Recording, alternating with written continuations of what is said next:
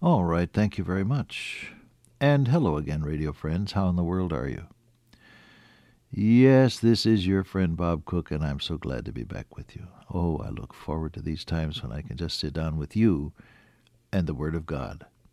We're looking at 1 Thessalonians chapter 5, and uh, the verse was the 16th verse, I believe, was where we left off. Rejoice evermore.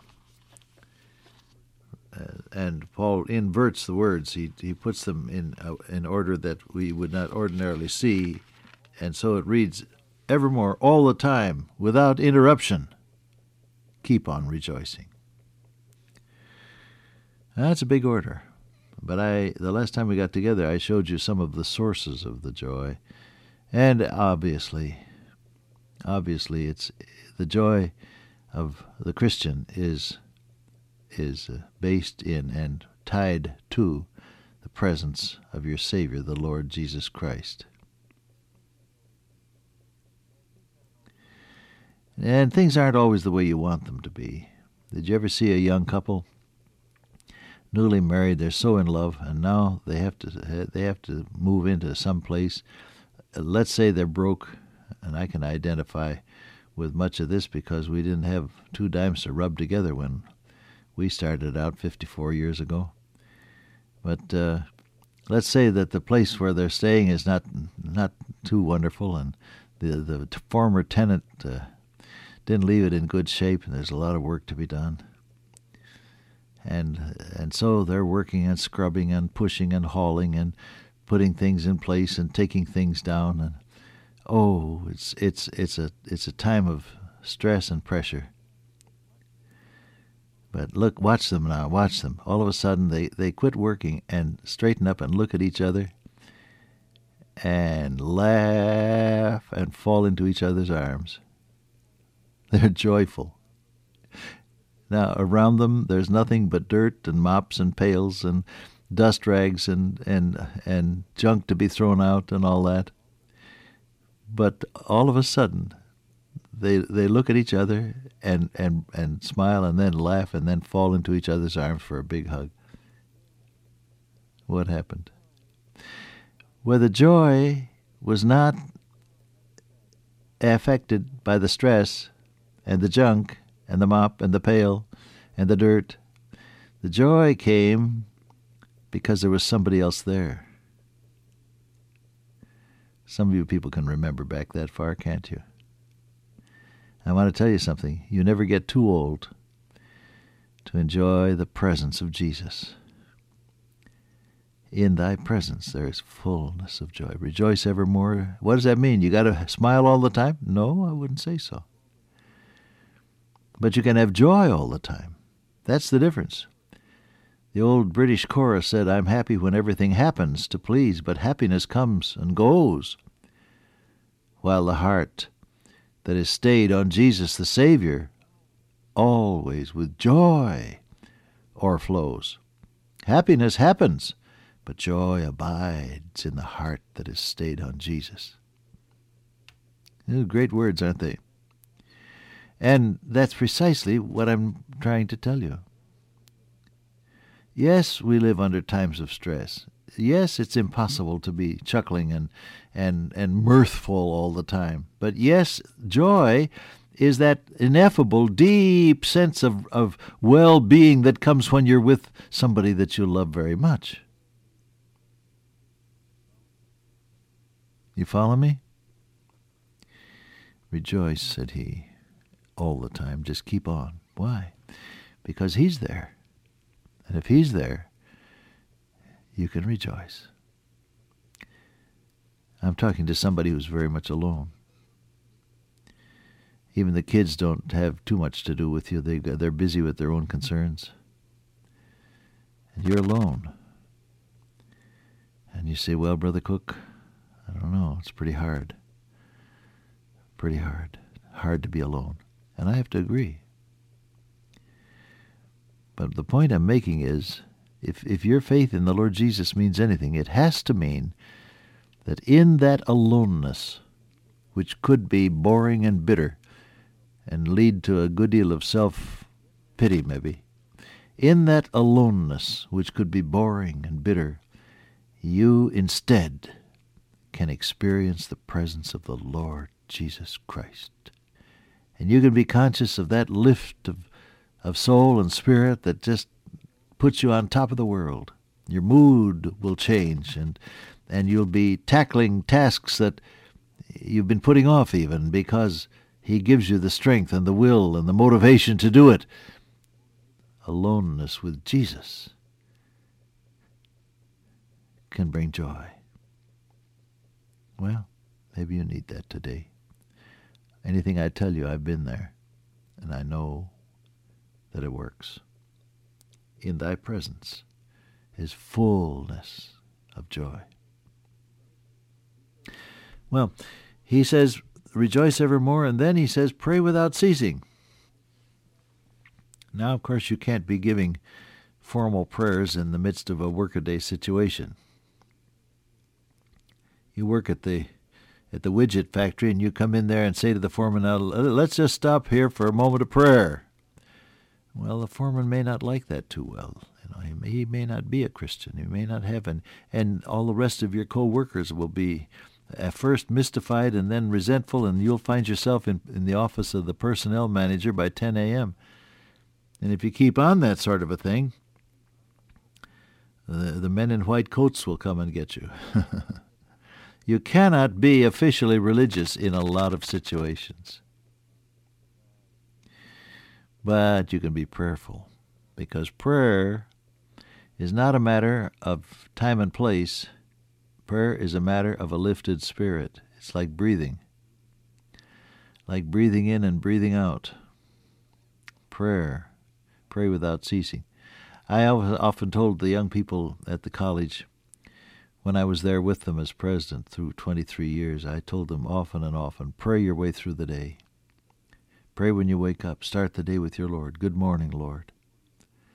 Pray before you meet your roommate or your family so that you're ready for that first human contact of the day.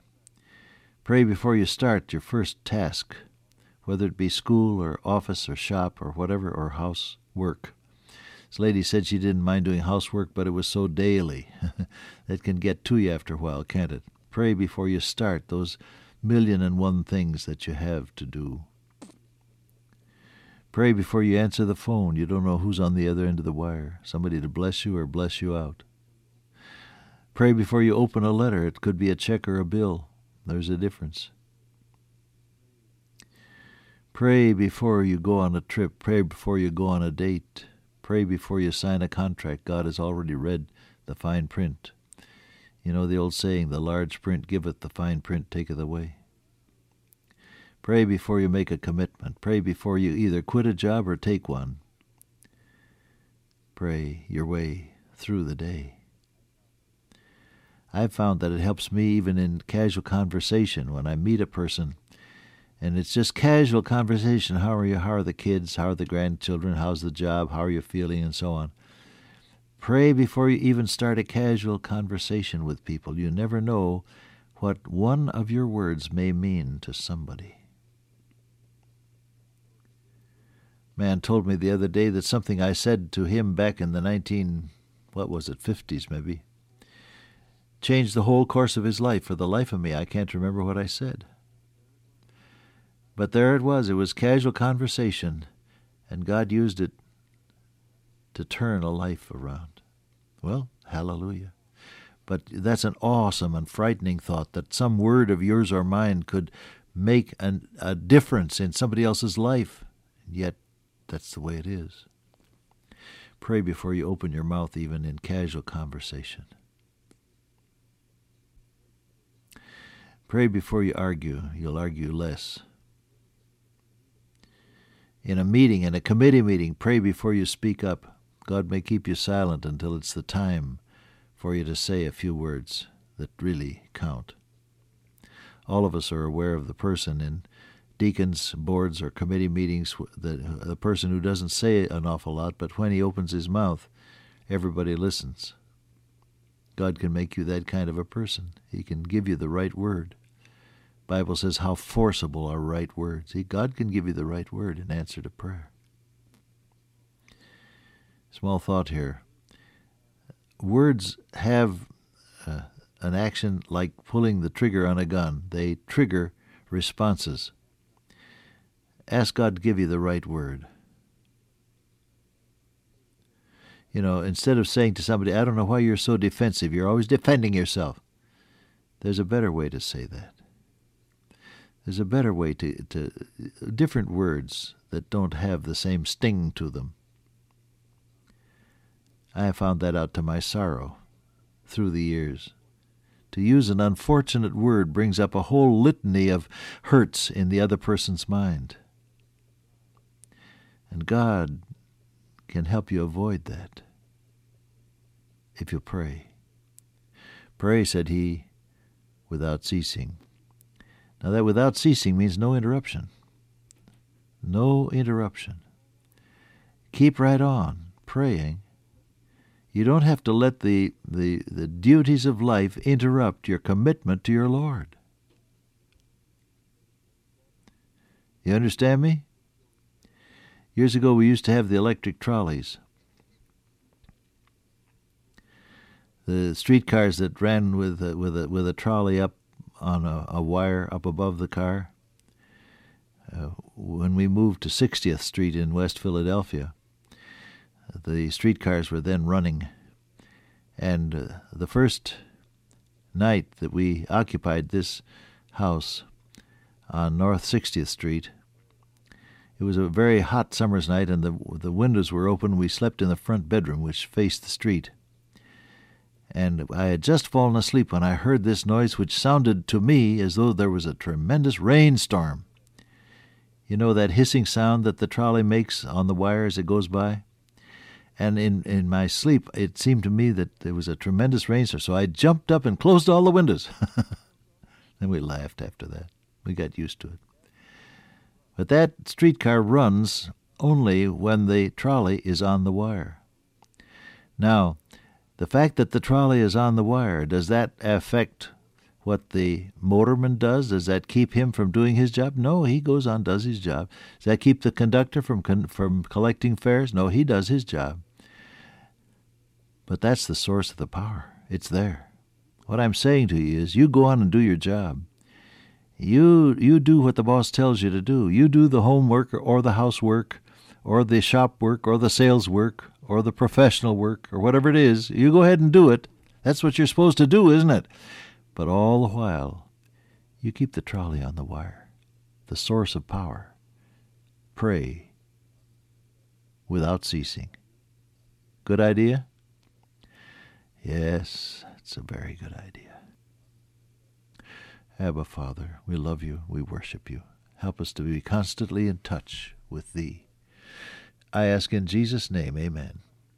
Till I meet you once again by way of radio, walk with the King today and be a blessing.